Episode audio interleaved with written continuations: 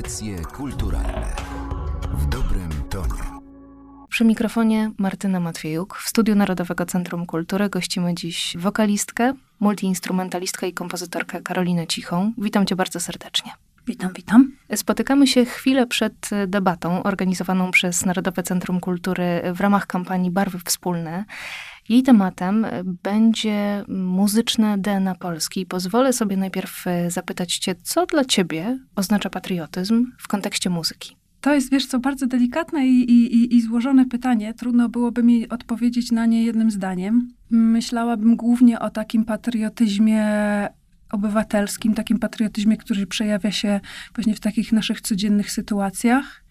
Takim patriotyzmie, który odchodzi może od patosu, a właśnie przejawia się w konkretnych działaniach, które możemy teraz dla Polski zrobić. Na przykład w takim czymś jak, nie wiem, branie udziału w konsultacjach społecznych dotyczących jakichś e, tematów, które dotyczą lokalnej społeczności, tego naszego najbliższego podwórka, w takich rzeczach jak, nie wiem, uzupełnianie PIT-u. Oczywiście to nie jest temat dla sztuki może, nie?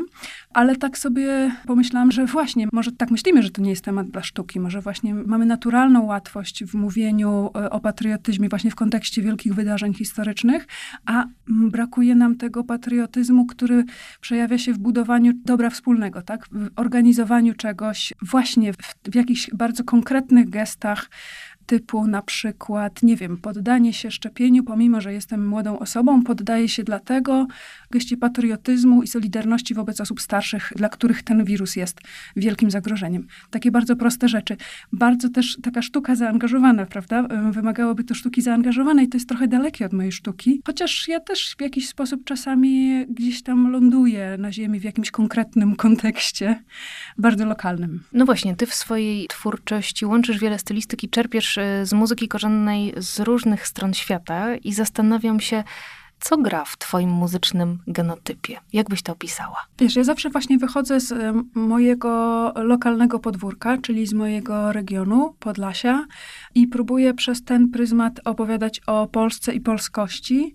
I właśnie, to nie jest do końca tak, że ja gram muzykę z różnych stron świata, tylko gram muzykę stąd. No, a muzyka stąd, czyli z Podlasia, jest i ukraińska, i białoruska, i litewska. Oczywiście polska przede wszystkim, ale też tatarska, ale też żydowska, też y, mamy Romów nizinnych. I te wszystkie barwy, te wszystkie kolory mm, dodają do naszego pejzażu, pejzażu naszej polskiej kultury, dodatkowe smaki, dodatkowe barwy i jakoś ubogacają tę naszą polską mozaikę. Pochodzisz z Białego Stoku, to jest takie miasto szczególnie zróżnicowane kulturowo. Pewnie od małego dziecka już obserwowałaś to współistnienie, być może również nawet y, symbiozę pomiędzy poszczególnymi grupami etnicznymi. Y, czy to już wtedy zakiełkowało w tobie to zainteresowanie mm, tymi różnymi kulturami? Nie, jak ja byłam dzieckiem, to byłam w zespole Małe Kurpie i to było zamiast WF-u w szkole mojej, podstawowej numer 7. Nie było sali gimnastycznej, więc chodziliśmy do klubu Jubilat, klubu osiedlowego i tam się uczyliśmy pieśni kurpiowskich. I z tych pieśni w ogóle ja cały czas e, do tej pory czerpię. I tak naprawdę Białystok jest bardziej monolityczny niż, niż nam się wydaje, bo to region, województwo podlaskie jest takie bardzo zróżnicowane, a w samym Białymstoku jest sporo cerkwi, to prawda. Jest to bardzo, bardzo piękny element architektury miasta i jest też bardzo prężnie działająca społeczność białoruska. Jest też e, wydział białoruski białorutenistyki na Uniwersytecie w Białymstoku. Mamy też jakąś organizację, coś takiego na wzór oazy katolickiej jest też e, Bractwo Młodzieży Prawosławnej. Właśnie takie coś bardzo żywo działającego i bardzo widocznego w mieście, tak? Więc to są bardzo ciekawe przejawy tej kultury mniejszości. W 2013 roku ukazał się twój album zatytułowany Wieloma Językami, który właśnie poświęcony jest językom mniejszości narodowych Podlasia. Śpiewasz tam tytułowymi wieloma językami. Nam się pewnie w pierwszej kolejności kojarzy ten region z, właśnie z językiem białoruskim czy ukraińskim, ale tam się pojawia też język język tatarski, o którym mówiłaś, pojawia się język jidysz, pojawia się też esperanto aż ciężko jest mi sobie wyobrazić, jak się w ogóle pracuje nad y, takim materiałem. Czego wymagało od ciebie opracowanie tego albumu? To było roczne stypendium marszałka województwa podlaskiego, więc to faktycznie zajął ten rok pracę po pierwsze nad poszukiwaniem materiałów źródłowych, a potem długą pracę nad poszukiwaniem osób, które mogłyby mi jako native speakerzy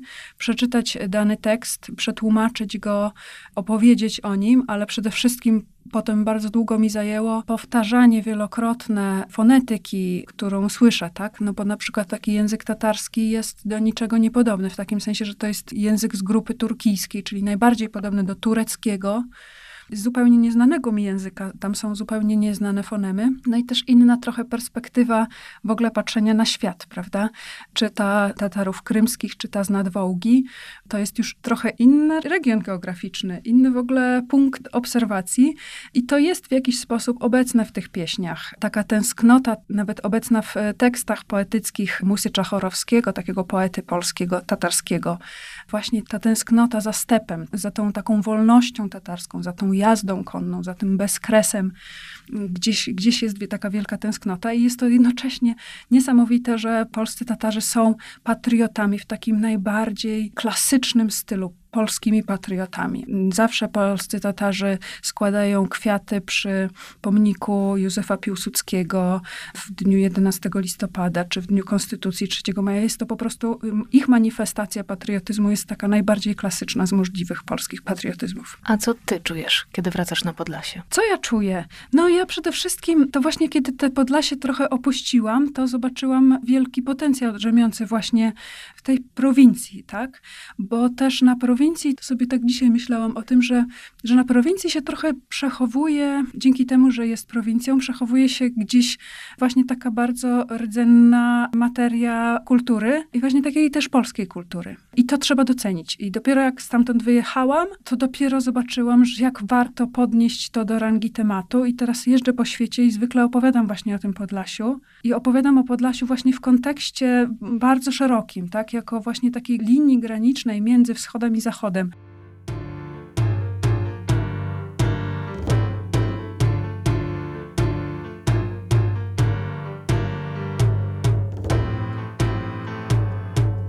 Zmarły człowiecze, z tobą się żegnamy.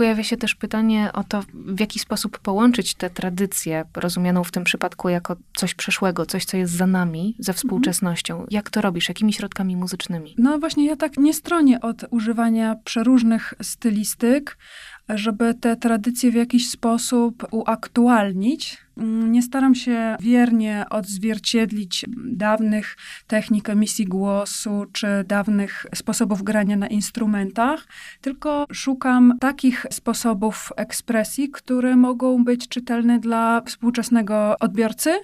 To jedno, a drugie też, y, jak sobie słucham tekstów polskich dawnych, dziejących się w kontekście, w scenerii dawnej wsi polskiej, to z jednej strony widzę w nich uniwersalny potencjał taki mówienia o emocjach, o momentach ważnych w życiu człowieka. Z drugiej strony niekiedy trzeba je w jakiś sposób uwspółcześnić, bo dawna scenografia już w ogóle jest nieczytelna, tak?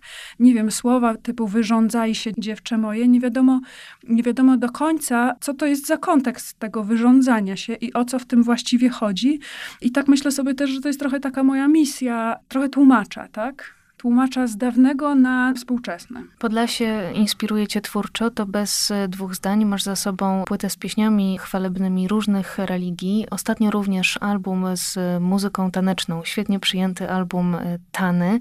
No i tak sobie myślę, że muzyka jest chyba bardzo dobrym językiem do opowiadania o tych różnych kulturach, o różnych obrzędowościach. E, Jest językiem, który łączy takie pozornie odległe światy, prawda? Tak, to jest coś wspaniałego. Język często dzieli nas, tak? To był ten pomysł Zamenhofa, żeby stworzyć jeden język. Taki, który nie będzie dzielił, który nie będzie należał do żadnego z narodów, ten właśnie Esperanto. To się nie udało. No właśnie muzyka jest takim językiem, bo muzykę można też mm, jakby śpiewać bez słów, a jednocześnie tak jak y, mamy w krajobrazie, widzimy charakter danego kraju, tak w muzyce, to muzyka jest też trochę takim krajobrazem tego kraju, kultury tego kraju. Nie wiem, charakteru, mentalności, tego, co ludzie mają w głowach, tego, co brzmi w ich sercach. No bo jest po prostu językiem emocji i w ten sposób można łatwiej y, przetłumaczyć, opowiedzieć o kulturze polskiej jako o jednej kulturze, tak? To na zakończenie zdradźmy jeszcze słuchaczom, e, co się dzieje teraz e, w życiu twórczym Karoliny Cichej. Tutaj się dzieje dużo różnych wspaniałych rzeczy. Po pierwsze, ożyły koncerty, więc bardzo się na ten sezon już wszyscy ze spółką, czyli z Mateuszem Szemrajem, Patrycją Betle i Karoliną Matuszkiewicz, szykujemy. Zaczynamy od Augustowa. Jeśli Noc Świętojańska, proszę Państwa, to tylko na Podlasiu, a potem lecimy do Odessy, potem gramy na festiwalu Folkowisko, gramy też na Slocie. Z takich większych festiwali mamy też wstępne zaproszenie do Niemiec na taki festiwal do Muln. Zobaczymy, co z tego wszystkiego wyjdzie. Będziemy też grać w Warszawie, pod Warszawą. Jeszcze będzie też koncert w Lesznie, taki pod Warszawą e, niedługo. No w każdym razie dużo się tych koncertów e, zapowiada. A z muzycznych rzeczy będziemy pewnie wydawać płytę Karaimska Mapa Muzyczna. Ta płyta powstała w ramach programu Kultura w sieci i była przez e, kawałek czasu dostępna właśnie online. Zorganizował to Związek Karaimów Rzeczypospolitej Polskiej i w tym roku będziemy pewnie wydawać tę płytę na krążku w pięknej graficznej oprawie i będziemy robić e, jeszcze pewnie też koncerty karaimskie. A, no i jest też rok Różewicza. Zaczął się rok Różewicza, więc też odżył koncert różewiczowski.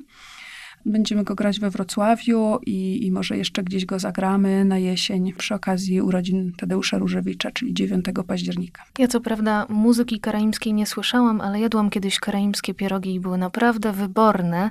Także również y, z ciekawością wypatruję twojego albumu. Karolina Cicha była dziś gościem audycji kulturalnych. Bardzo dziękuję ci za to spotkanie. Bardzo dziękuję ci również.